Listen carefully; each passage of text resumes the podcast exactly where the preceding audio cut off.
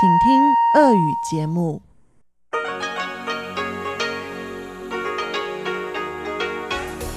В эфире Международное радио Тайваня. В эфире русская служба Международного радио Тайваня. Здравствуйте, уважаемые друзья! Из нашей студии в Тайбе вас приветствует Мария Ли.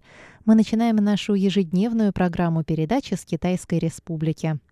Нашу программу, как обычно, по субботам откроет обзор новостей недели и продолжит передача Владимира Вячеславовича Малявина «Всемирный Чайна-таун». На этом завершится получасовая программа, которая звучит на частоте 5900 кГц с 17 до 17.30 по UTC. А если вы слушаете нашу часовую программу на частоте 9490 кГц с 11 до 12 UTC или же на нашем сайте ru.rti.org tw вы также сможете услышать музыкальную передачу «Наруан Тайвань», которую ведет Игорь Кобылев, и повтор радиопутешествия по Тайваню с Чеченой Кулар. А пока давайте посмотрим, какие важные события происходили на этой неделе.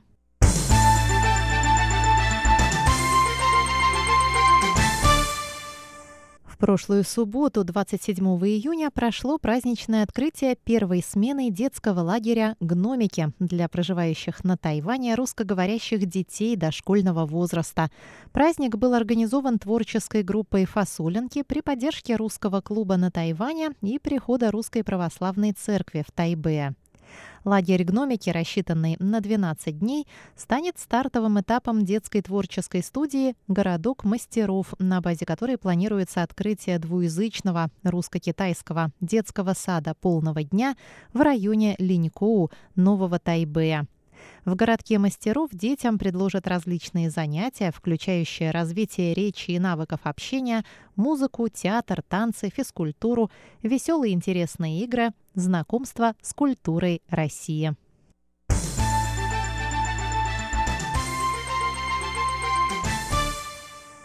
Новости тайбэйского зоопарка. Большая панда по имени Юань-Юань родила 28 июня второго детеныша спустя 7 лет после первенца. Медвежонок-девочка родилась весом 186 граммов и сейчас находится в инкубаторе. Детеныш был зачат методом искусственного осеменения, так как попытки сделать это натуральным способом оказались безуспешны.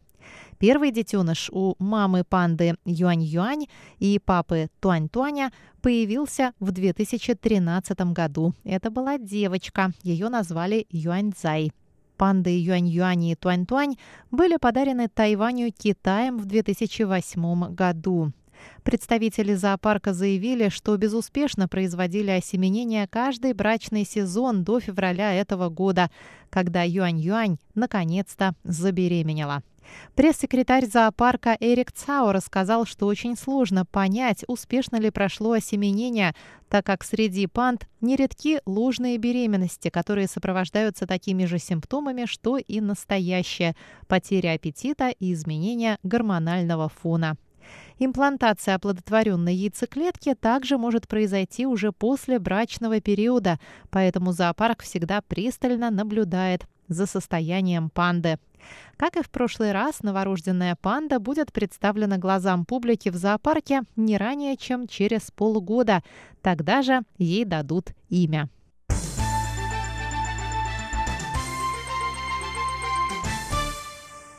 Президент Тайваня Цай Янвэнь заявила во вторник, что разочарована фактом принятия Китаем закона о государственной безопасности на территории Гонконга. Ранее стало известно, что Всекитайское собрание народных представителей Китая единогласно проголосовало за принятие этого закона. Цай Янвэнь сказала, Китай обещал, что Гонконг останется неизменным в течение 50 лет. Принятие закона о государственной безопасности показывает, чего на самом деле стоит это обещание. Мы глубоко разочарованы неспособностью Китая выполнить это обещание, что еще раз показывает неосуществимость принципа «одна страна, две системы». Исполнительный юань Тайваня также осудил действия Китая, подрывающие свободу, права человека и стабильное развитие Гонконга. Пресс-секретарь правительства Дин Имин сказал во вторник, что Тайвань беспокоится о ситуации в Гонконге и что 1 июля состоится официальное открытие тайваньско-гонконгского офиса по обменам, призванного оказывать помощь жителям Гонконга. Закон о государственной безопасности на территории Гонконга вступит в силу 1 июля в годовщину возвращения Гонконга Китаю.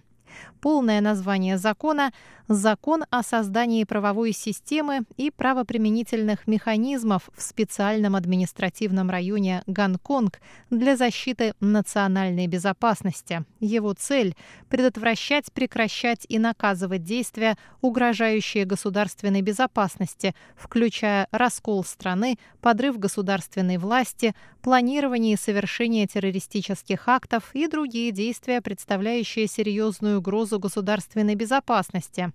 Жители Гонконга, протестующие против этого закона, считают, что он ограничивает их права на свободу слова и собраний, и что под его действия могут попасть все, кто подвергает критике коммунистическую партию Китая.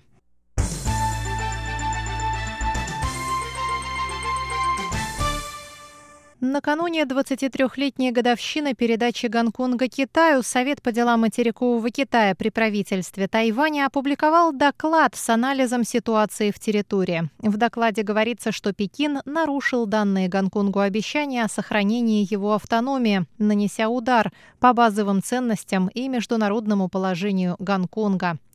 В докладе Совета говорится, что Коммунистическая партия Китая в нарушении своего обещания о сохранении высокой степени автономии Гонконга в течение 50 лет, используя такие методы, как вмешательство в кадровые перестановки, аресты и запугивания, в обход парламента Гонконга приняла закон о государственной безопасности на территории Гонконга с целью усиления контроля над территорией. Права человека, свобода, законность и другие базовые ценности ценности жителей Гонконга потерпели еще больший урон в условиях применения принципа «одна страна, две системы». Однако жители Гонконга продолжают протестовать и бороться за свою демократию, свободу, права человека и законность. Совет подчеркнул, что демократия, свобода, права человека и законность – это ценности, разделяемые жителями Гонконга и Тайваня. И правительство, и оппозиция Тайваня озабочены происходящим в Гонконге и поддерживают стремление его жителей к демократии. Правительство Тайваня готово предоставлять жителям Гонконга необходимую помощь, говорится в заявлении Совета.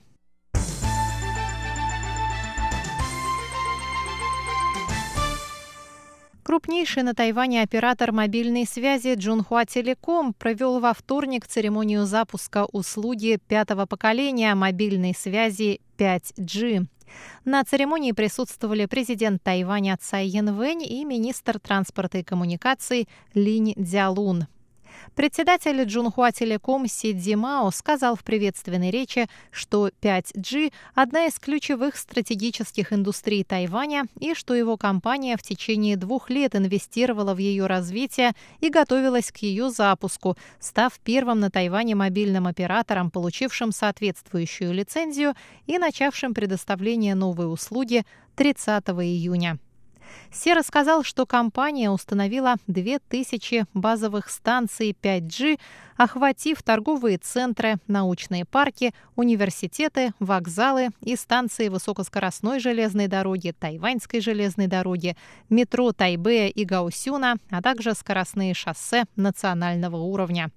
К концу года у Джунхуа Телеком будет уже 4000 базовых станций, а в течение трех лет их число достигнет 10 тысяч.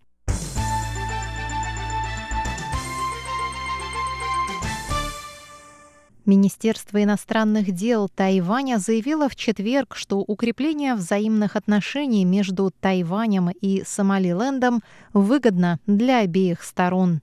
Пресс-секретарь Министерства иностранных дел Джоан Оу сказала, что Тайвань помогает африканскому государству справиться с эпидемией коронавируса COVID-19, а также с последствиями неурожая из-за саранчи.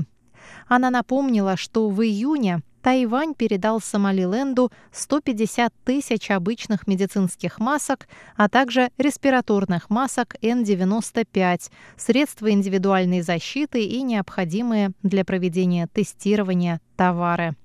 Тайвань также отправил в Сомалиленд 300 тонн белого риса, чтобы помочь пострадавшим от потери урожая жителям.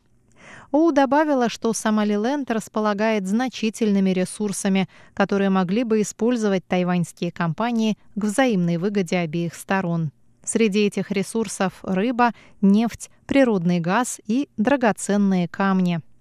Ранее сообщалось, что на Тайване откроется представительство Сомалиленда, а в Сомалиленде уже работает тайваньское представительство. Республика Сомалиленд – это самопровозглашенное независимое государство в северной части Африканского рога, отделившееся от Сомали в 1991 году. Международным сообществом Сомалиленд признается как часть Сомали, однако государство поддерживает неофициальные контакты с некоторыми странами.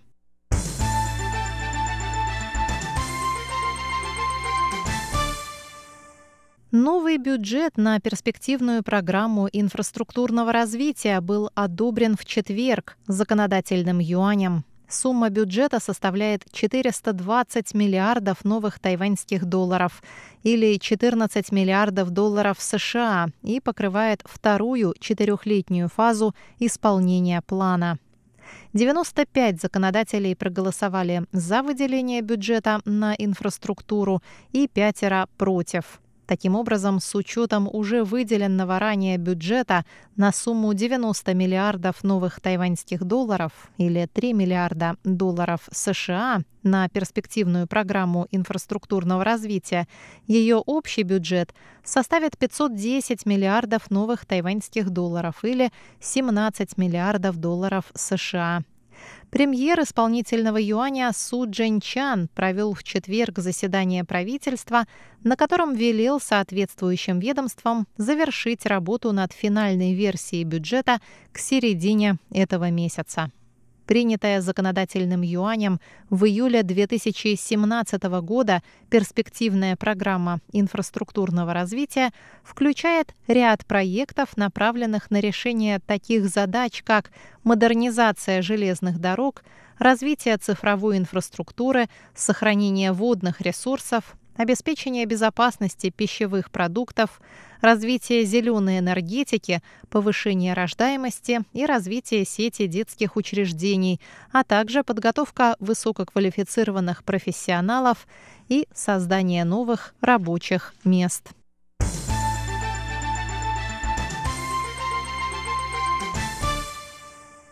Власти Тайваня начали принимать предзаказы на потребительские ваучеры в свете удара по экономике пандемии коронавируса.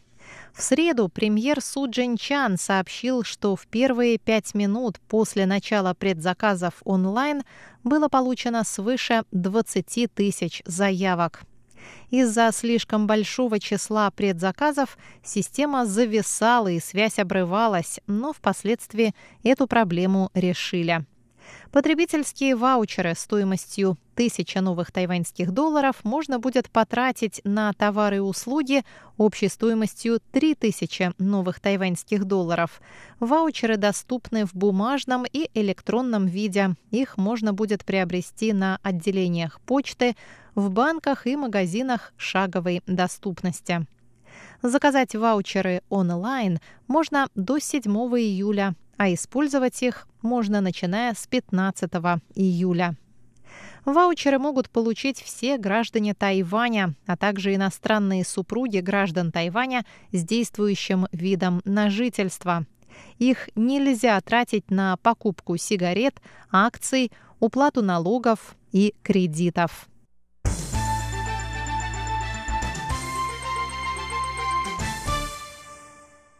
На этом обзор новостей недели подошел к концу. Для вас его провела Мария Ли. Дорогие друзья, пожалуйста, заходите на наш сайт ru.rti.org.tw для прослушивания часовой программы передач или же передач по отдельности. Подписывайтесь на наши подкасты и наши страницы в соцсетях. Всего вам доброго!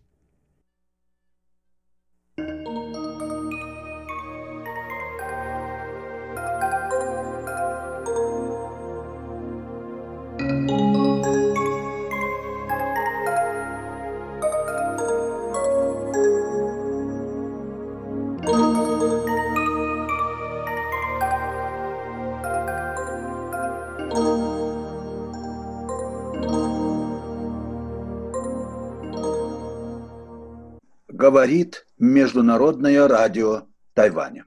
Здравствуйте, дорогие радиослушатели. В эфире передача «Всемирный Чайнатаун». У микрофона Владимир Малявин.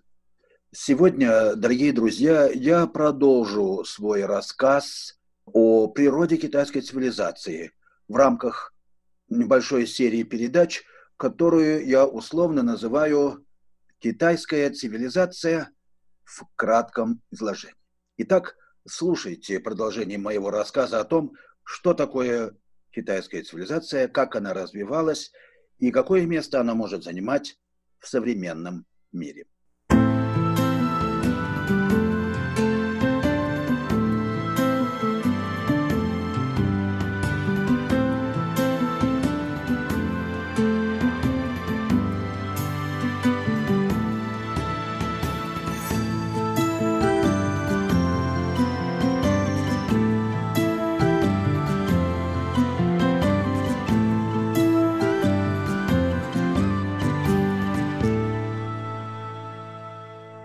Если посмотрим на Восточную Азию, что это такое? Это не что иное, как череда явлений всеспасающих бодхисаттв, которые приходят на помощь человечеству, чтобы дать ему импульс божественного просветления.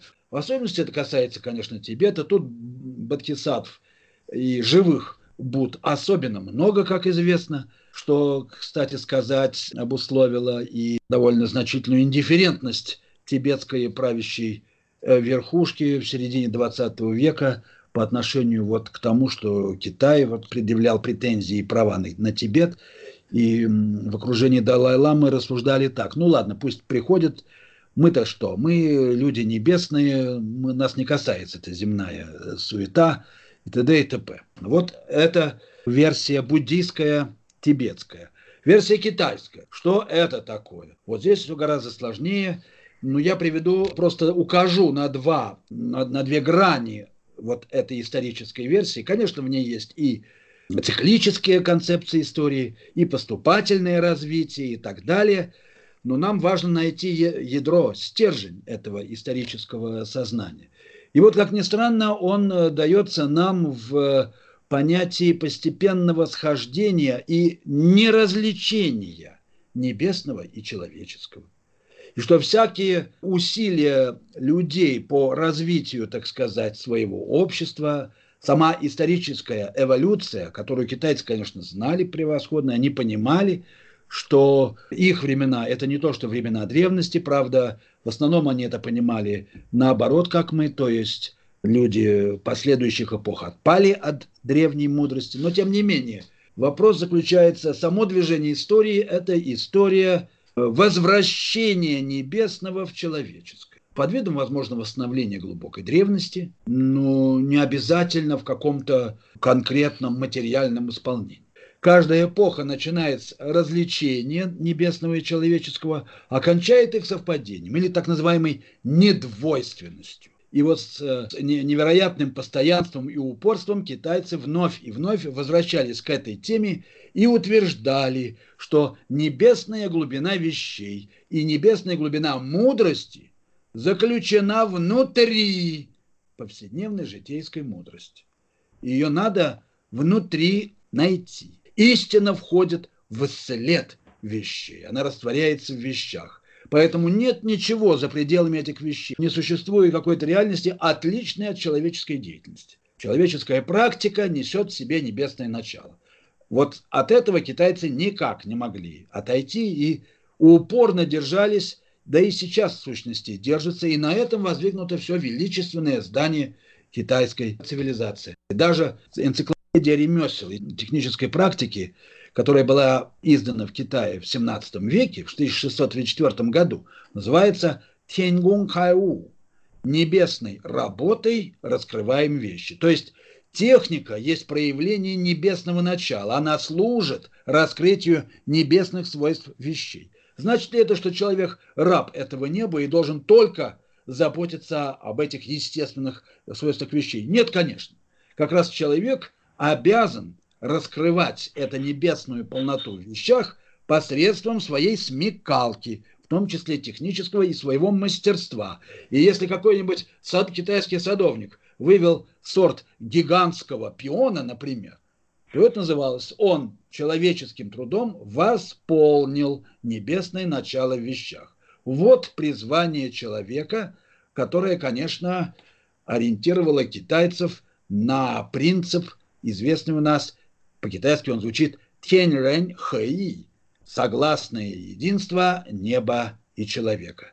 Вот этот образ Вселенной надо бы хорошенько изучить. Он на самом деле не так прост, как кажется. Он совсем не примитивен. И даже более того, он лучше соответствует современному состоянию научного знания, чем вот теории XIX века. Этим объясняется, кстати, на мой взгляд, и успехи Китая в современном мире. Китайцы чувствуют себя очень хорошо, не только китайцы, а вообще азиаты восточные, в мире информационной цивилизации, в мире электроники, потому что она ведь э, существует вне этой оппозиции духовного и материального, небесного и земного. Здесь одно в другом.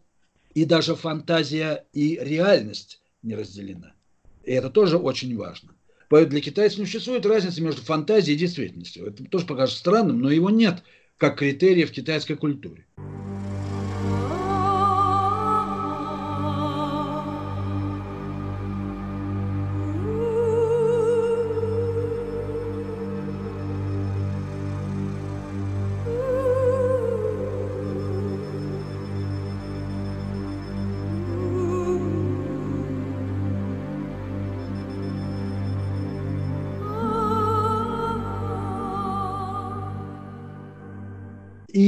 И еще последний момент в моем теоретическом э, таком методологическом видении.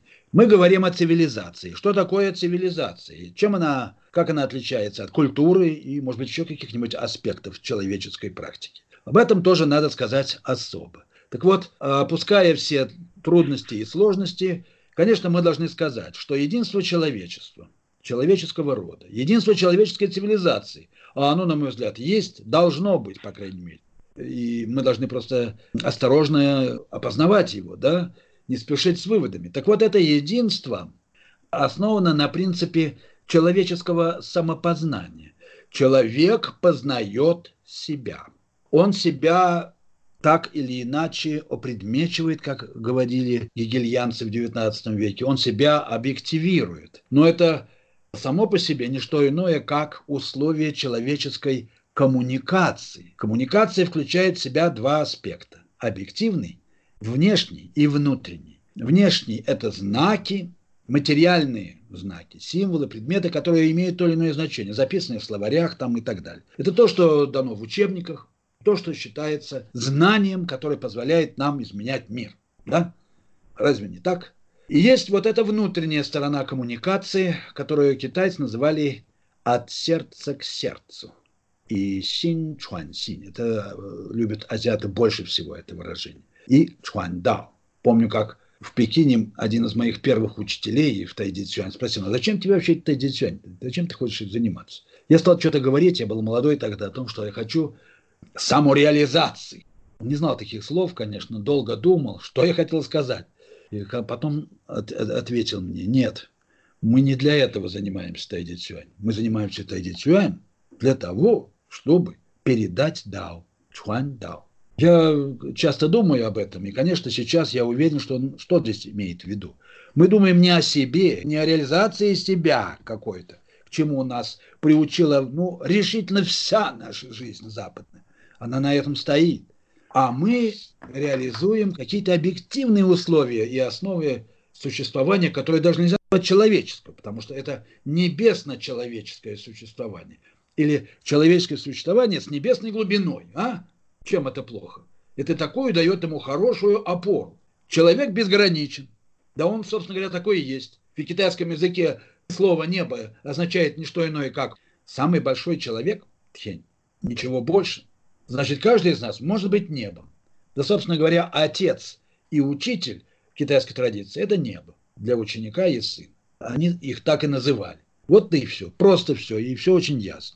Значит, вот культура и цивилизация. Для того, чтобы понять их соотношение, они могут быть очень разным понятыми. Конечно, можно понимать цивилизацию как самостоятельную величину, ну, например, как определенный уклад жизни, свойственный, заметьте, не, не просто народу какому-то, да, а некой общности, сверхнациональной, метанациональной общности, исходящей из определенной метафизической или философской посылки. Между прочим, думаю, что это так. И вот эта посылка определяет эти особенности. Отсюда, конечно, очень сложно сказать, ну в чем она состоит. Пока я об этом не говорю. Но эта посылка в любом случае относится к коммуникации. В этом свойство человека, прежде всего. Осознавание себя через сообщительность и через коммуникацию. Хотя, конечно, это не очень отделяет его от животных, надо сказать. В конце концов, у животных тоже существуют такого рода механизмы. Но мы об этом чуть подробнее, попозже можем поговорить. Это не столь важно. Ясно, что мы вот ощущаемся людьми в той мере, в какой мы все-таки соотносимся с человеческим, человеческой общностью. Я, когда преподавал на Тайване, часто спрашивал тайваньских студентов, как вы определяете себя, что вот вы тайваньцы? Но я думаю, что так может спросить любой народ. Они отвечают, да проще нет ничего, мы знаем, что мы тайваньцы, и все. Вот это вот мы знаем, и привет. Ну, знаем мы, что мы тайваньцы. Мы не китайцы, между прочим, мы тайваньцы, и прочее, и прочее. Значит, вот есть какая-то всегда неуловимая какая-то, да, как дым, реальность, которая определяет все наши особенности жизни, да, существования и так далее. Значит, я вот что хочу сказать. Можно так понимать цивилизацию. Но я все-таки понимаю ее в немецком, скорее, духе, в противоположности с культурой. Так лучше получается. Так вот, я бы выделил в человеческой практике три основных уровня. Они нам понадобятся для оценки явлений. Они, их можно представить в виде трех вписанных друг друга концентрических кругов. Итак, в центре находится то, что я в свое время называл традицией. Да и называю. Я склонен скорее говорить, что это традиция. Хотя у замечательного немецкого философа Макса Шеллера в его статье «Формы знания и образования», где проводится вот это трехчленное деление, но в данном случае на материале образования, да, как основы человеческой практики, о религии. Ну, религия тоже очень растяжимое понятие, как, впрочем, и традиция, да, естественно. В любом случае, это форма знания определенной. Какого знания? Это знание того, что есть воистину. Хотя мы может быть, и не знаем, что это такое. Мы же не знаем, что такое Бог. Мы можем дать его характеристики, но суть его мы понять не можем. Поэтому это подвигло Шеллера на то, что именно религия должна стоять в центре. Но не всегда это так. В любом случае, это, я бы сказал так, бытийное условие человеческого самопознания. Прежде чем что-то познавать, мы всегда уже имеем эту предпосылку. По-китайски это называется «пенлай меньму» – изначальное лицо свое, исконное лицо. Пенлай меньму, как говорили чань-буддийские наставники, покажи мне свое изначальное лицо, которое было до того, как появились твои родители. Вот так. Но на самом деле они, конечно, торили древним даосам. Вот у Джуанза это впервые есть э, эта тема, этот мотив возникает изначального своего образа. Это тот самый образ, о котором я говорил, из которого мы выходим, но который не есть мы. Мне кажется, этот момент крайне важный мы о нем часто забываем. А особенно в наши времена, когда мы привыкли все смотреть с точки зрения самотождественности вещей, всему искать определение, и поэтому нация имеет свою идентичность. А то, что эта идентичность выходит из какого-то, из какой-то глубины жизни, в которой еще нет ни индивидуального «я», ни тем более даже какого-то э, формально определенного коллектива, и даже язык-то там может быть разный. Вот так вот копнешь русскую идентичность, а там понамешано всего столько, да это любая такая что за голову хватаешься. А что же делать? Ну, можно законом ввести, конечно. Взять и написать. Быть русским значит 15 свойств. Остальные не входят. Так оно и происходит. Вас это удовлетворяет? Меня как ученого? Нет. Я хочу узнать, что же все-таки движет этими писателями, которые выделяют именно эту номенклатуру, а не какую другую. Этот набор, ассортимент свойств. Я не буду об этом пока говорить. Но, тем не менее, хочу сказать, что самопознание всегда есть встреча с другим. Самый простой пример. Движение в Японии, которое поддерживается японской национальной железной дорогой. Познайте Японию. Япония – экзотическая страна. Нихонва экзотику но кунидес. Это что надо делать, значит? Вы идете, покупаете билет на какой-то неизвестный вам полустанок, приезжаете на него, сходите с поезда и идете открывать Японию. Я привел этот пример для того, чтобы японцы-то в нашем понимании обладают таким сильным национальным духом там и национальной идентичностью, что им, наверное, не надо ехать в какую-то японскую деревню, чтобы узнать, что такое Япония, вообще-то говоря. Однако надо, понимаете? Причем именно они должны ее открыть. Вот те да. Жил, жил человек 40 лет, считал себя японцем, оказывается, Япония не знает. Ну вот теперь подумайте, примерьте это на другие страны решительно. Вы увидите абсолютно то же самое, только в других формах. Вот и все. Нужно стать другим. Инок, да, Тут, между прочим, Гоголь был где-то очень глубоко прав, только главное, не надо опошлять его суждение, когда он в своей книге «Избранные места из приписки с друзьями» там произнес свой известный афоризм «Монастырь ваш – Россия».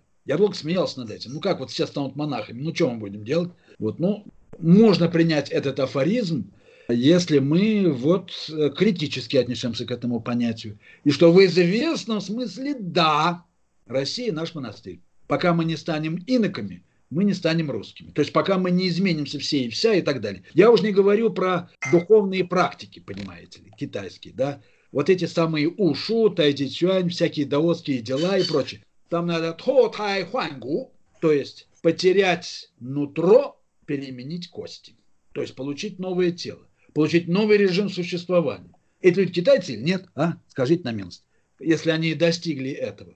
Ну, вроде китайцы. Паспорты китайские, наверное, да. Но, тем не менее, могут их и не понять. По моим наблюдениям, например, вообще-то не китайцев-то не похожи. Они похожи на древних, возможно, китайцев, которых все любят, а японцев прежде всего, которые считают, что они-то и напрямую наследовали во всем этим древним китайцам. На нынешние там чего? Ну, что там с них взять?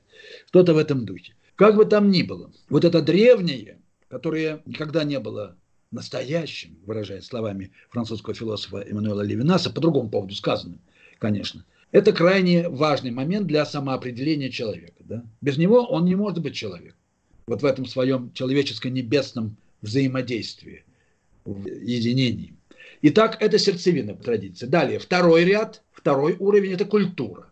Культура – принцип коммуникации. Но коммуникация имеет два аспекта. И это тоже очень важно. Она имеет внешний и внутренний. И культура выражает драму соотношения этих двух измерений.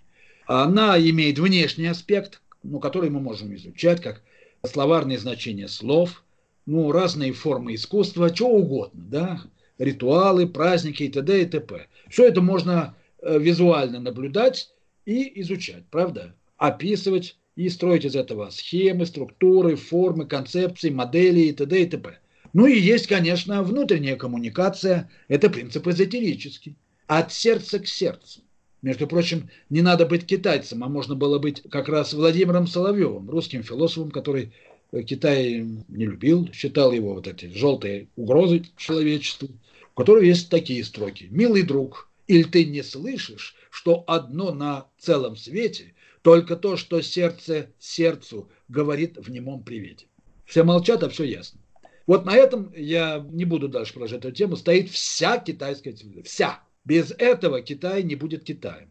И интересно то, что он это сохранил. А сейчас, когда началась информационная эра, с огромным удовольствием это притворяет на самом деле. Потому что информационная реальность, она не поддается опредмечиванию. Но ее можно передавать, пусть в виде там, следов и так далее. Другой вопрос. Она очень подходящая этому типу мировоззрения.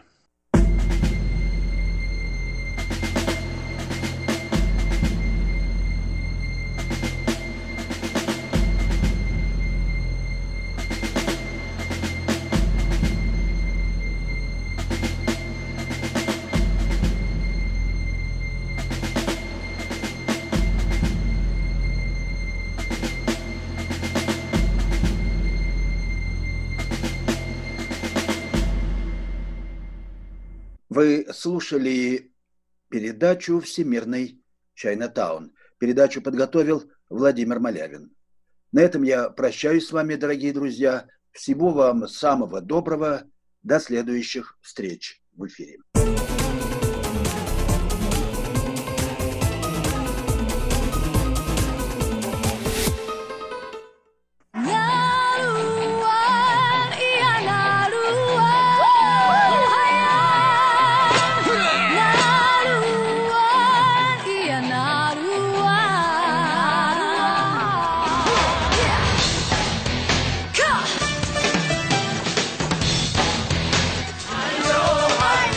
Добрый вечер, дорогие радиослушатели. В эфире передача «Нурань Тайвань» и с вами ее ведущий Игорь Кобылев. В сегодняшнем выпуске мы продолжим наше попури из песен разных коренных народов Тайваня. И для начала мы послушаем несколько песен, уже знакомых нам с прошлого выпуска Сирая, равнинных аборигенов, проживающих в районе современного города Тайнань на юго-западе острова. Будучи весьма сильно ассимилированы в тайваньское общество, сирая, впрочем, проживают во многих местах, вовсе не только в Тайнане. В сегодняшнем выпуске мы послушаем традиционные песни коренного народа Сирая из Хуаляня на юго-востоке острова. Первая песня поется по окончанию уборки урожая вместе со всеми помощниками.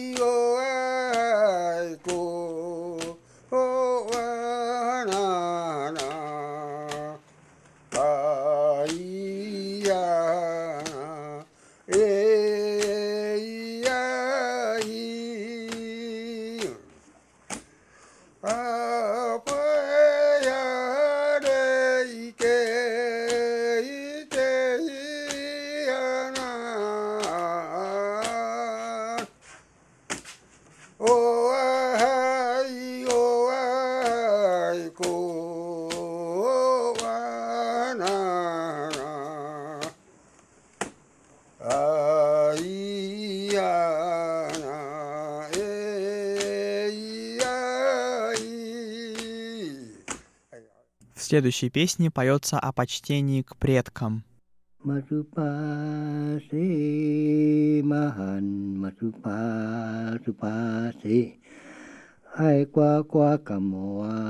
ai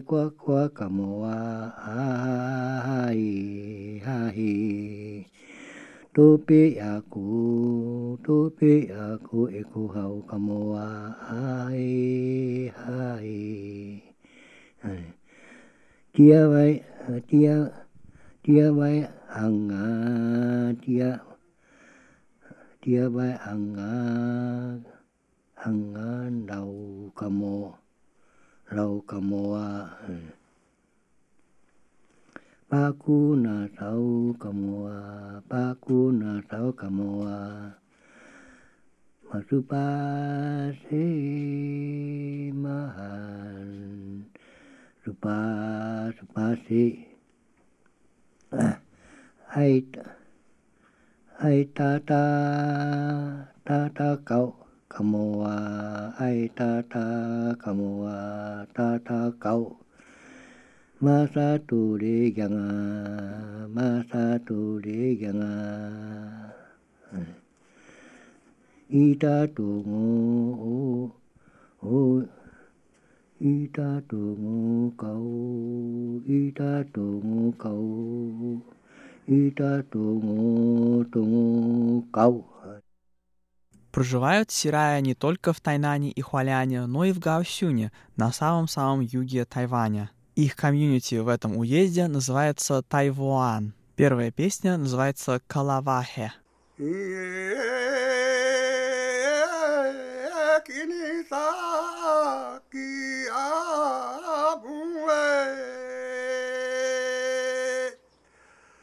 Hey, God.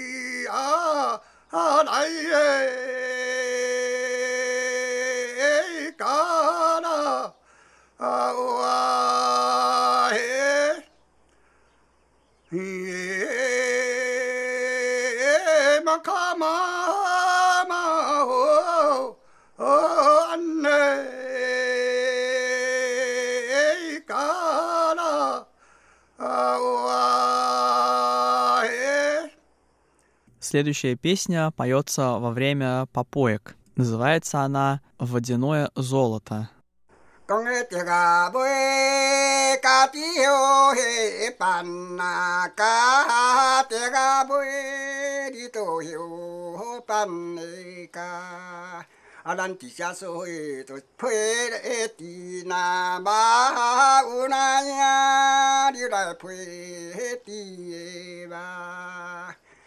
nhà bơi cá tí kỳ hệ siêu na xia nhà đi tổ kỳ siêu hệ xia à lần tại bảo lại cá tổ ai u na ya u na ya đi tổ ai u e 啊，讲听中家的太诶，红那说听中你都才昂诶说，阿人在白路头上来下亲那土诶，有人啊才来下去里头。啊，小朵格的太阳，那来小朵的朵太阳来。那那边属于朵大海的那来乌拉雅的朵太阳来。啊，讲树啊顶，家己发迄树呐，树啊顶，你都发树诶。安一年就是大迄趁呐，生有那影，你都大迄趁的生。啊，定要家己采迄树啊头，定要你都采小个头。啊，咱台北路头条安都大迄只那高迄有那影，你都底下会高。 Следующая песня называется «Тали Вун Вун» и исполняется во время сельскохозяйственных работ. 大力文文，大香草，大力文文，大香草那啊咿呀呵，大不凉凉讲水牛工，大不凉凉水牛工那啊咿呀呵。空气恶劣，讲只芹菜，空气恶劣。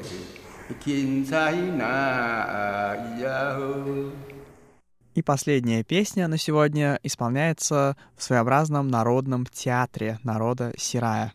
И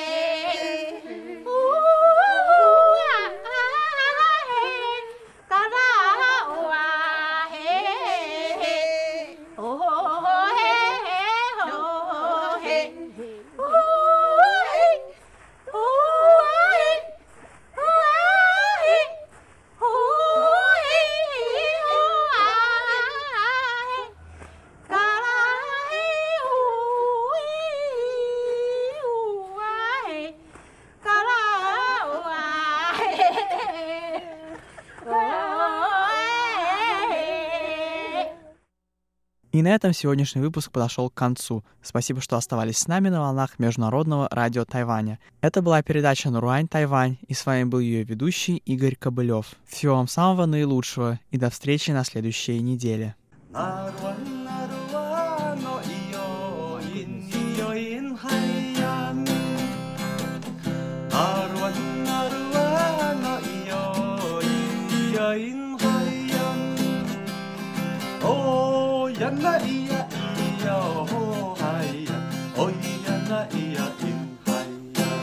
Здравствуйте, дорогие друзья! В эфире еженедельная передача «Радио путешествия по Тайваню» в студии у микрофона Чечено Кулар. На прошлой неделе мы с вами познакомились с Алексеем Кушевым, который оказался на Тайване за закрытыми границами. Он решил переждать эпидемию здесь, на острове Формоза, и сегодня я предлагаю вам послушать вторую часть этой беседы.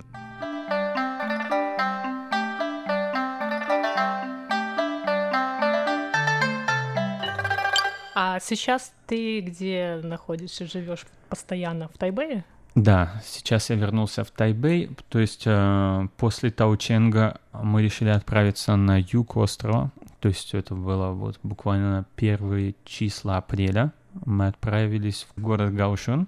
Это третий город, по-моему, по, по, по численности населения в Тайване, если я не ошибаюсь. Собственно говоря, город меня привлек, но из-за того, что там было такая вот именно плотное скопление людей и э, тоже ситуация с пандемией как-то была ясно-неясно в Тайване, да, на тот момент, мы решили как-то не, вот, не брать дополнительный риск на себя и прожили там неделю, посмотрели э, замечательный там вот порт, арт-городок, который там находится, э, со всякими вот подделками люди выходят, продают разные такие вот дизайнерские вещи вот именно, вот стильные.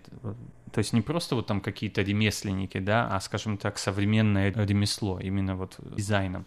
Очень много также вот стрит-арта там есть. Провели там неделю и отправились в город, который еще южнее находится на, на карте Тайваня. Это город Хэнгчун и также Кентинг. То есть это вот такая более уже ресорт зона на юге Тайваня. 300 дней солнца в году примерно, то есть там постоянно солнце, тепло и жарко. И также там есть пляж песчаный, золотой песок, морепродукты, национальные парки, горы. Ну и просто вообще приятная погода и ритм жизни. Север и юг Тайваня, они очень отличаются. Один смешной случай, это вот буквально тоже в этом году было. Я была в Гаусюне как раз, ездила на один день, буквально, ну, скажем так, командировка у меня была, и я просто заблудилась, я искала автобус, я не поняла, где я нахожусь, и, в общем, была уставшая, и просто гаусюнцы ходят такие медленно, медленно. Не то, что в Тайбэе, да, в Тайбэе тут все таки вот такой мегаполис, а люди как-то побыстрее ходят, ритм жизни, он все таки ускоренный по сравнению с, с югом. И вот подошла одна женщина, вот, она просто говорит, ты заблудилась? Я говорю, да, по мне, видимо, было видно, что я заблудилась. И она просто взяла меня за руку и отвела к этой остановке. То есть вот, а вот там такие люди добрые на юге юге Тайваня. Вообще на Тайване люди добрые. Вообще люди очень добрые. Это, я тебе честно скажу, не настолько приятно здесь на самом деле находиться, насколько вот именно я себя чувствую безопасно в первую очередь, да, и насколько люди отзывчивые, именно естественно отзывчивые. То есть не чисто потому, что они видят там какой-то иностранец идет, да, и они хотят с ним там поговорить на английском или что-то такое, да. Они на самом деле вот искренне отзывчивые, пытаются вот входят в твое положение, то есть мне на много раз на улице люди останавливались вот видели, что у нас нету маски, давали нам бесплатно маски, там, или помогали там купить какие-то препараты в аптеке, там маме необходимы были лекарства. То есть все очень как бы отзывчивы, входят с пониманием в твое положение и пытаются вот что-то как-то вот поддержать тебя.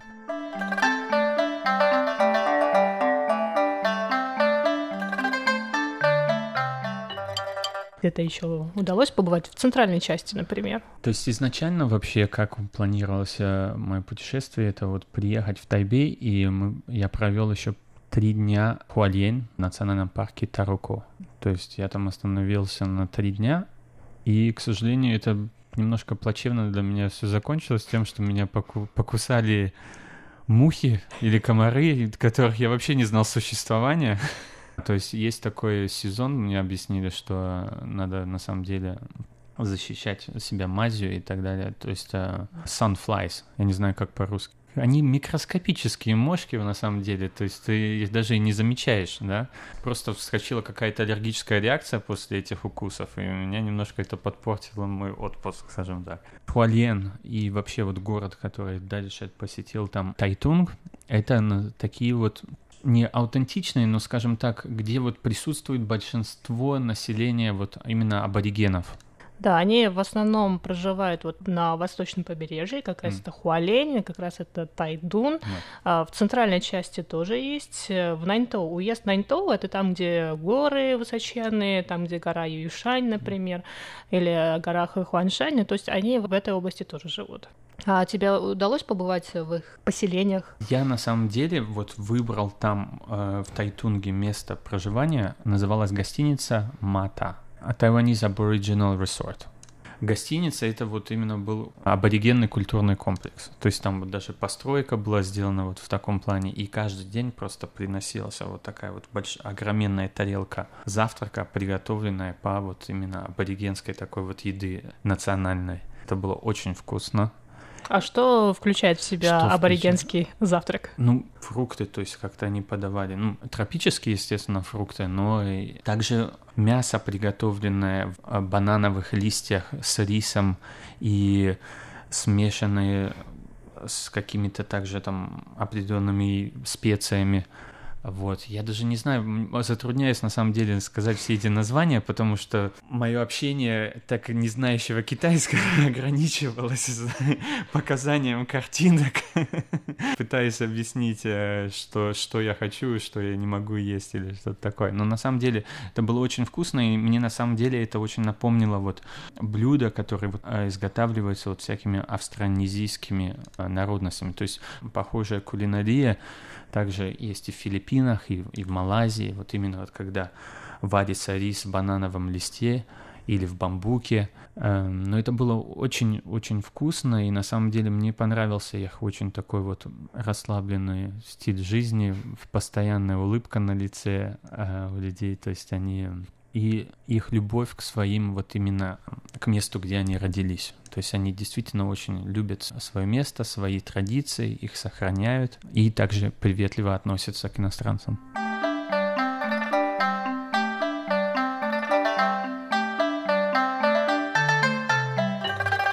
Алексей, большое спасибо. Мне кажется, что э, за те несколько месяцев, что ты находишься здесь, на Тайване, тебе, наверное, удалось как-то погрузиться в эту тайваньскую атмосферу, почувствовать эту жизнь на себе. И какие у тебя планы, когда ты собираешься уезжать? Да, на самом деле, вот я уже настолько здесь привык, что уже чувствую, чувствую, что, может быть, и не задержаться ли мне еще как-нибудь побольше, или не переехать ли сюда. Я на самом деле очень много людей, которые приезжают на Тайвань, вот думают, они, например, там поживут два года. Студенты, например, да, которые приезжают на магистратуру, это вот мой случай, потому что я сюда приехала, думала, два года поживу, поучусь и дальше куда-нибудь поеду. Но оказалось, что я здесь уже больше восьми лет, поэтому, поэтому Тайвань — это очень опасное место. Не, на самом деле у меня есть как бы мечта, в Тайвань можно весь остров объехать на велосипеде. И я решил для себя, что в ближайшем будущем я как-нибудь это э, сорганизуюсь и, и займусь, вот, по крайней мере, попробую, попробую вот этот вот маршрут совершить. То есть э, я для себя поставил такую точку, потому что на самом деле э, я очень много путешествовал. Вот в каждом городе, куда, куда мы приезжали, я брал в аренду велосипед. Это очень легко тут делается. То есть и повсюду ездил на велосипеде, то есть вокруг городов там, или в ближайшие поселки и так далее. То есть вот моя мечта это, да, э, приехать в следующий раз с велосипедом или же арендовать его на месте и совершить такое вот обзорное путешествие вокруг всего острова. Ну, я могу тебя даже познакомить. У меня есть друзья тайваньцы, которые этим занимаются каждый год. Если тебе нужно, нужна будет компания, я тебя познакомлю. Ну и мы, естественно, с удовольствием ждем тебя еще раз на Тайване и в Международном радио Тайваня. Дорогие друзья, вы только что прослушали вторую и завершающую часть беседы с Алексеем Кушевым, который живет в Малайзии, но из-за пандемии COVID-19 оказался на Тайване. Я, Чечена Кулар, с вами на этом прощаюсь.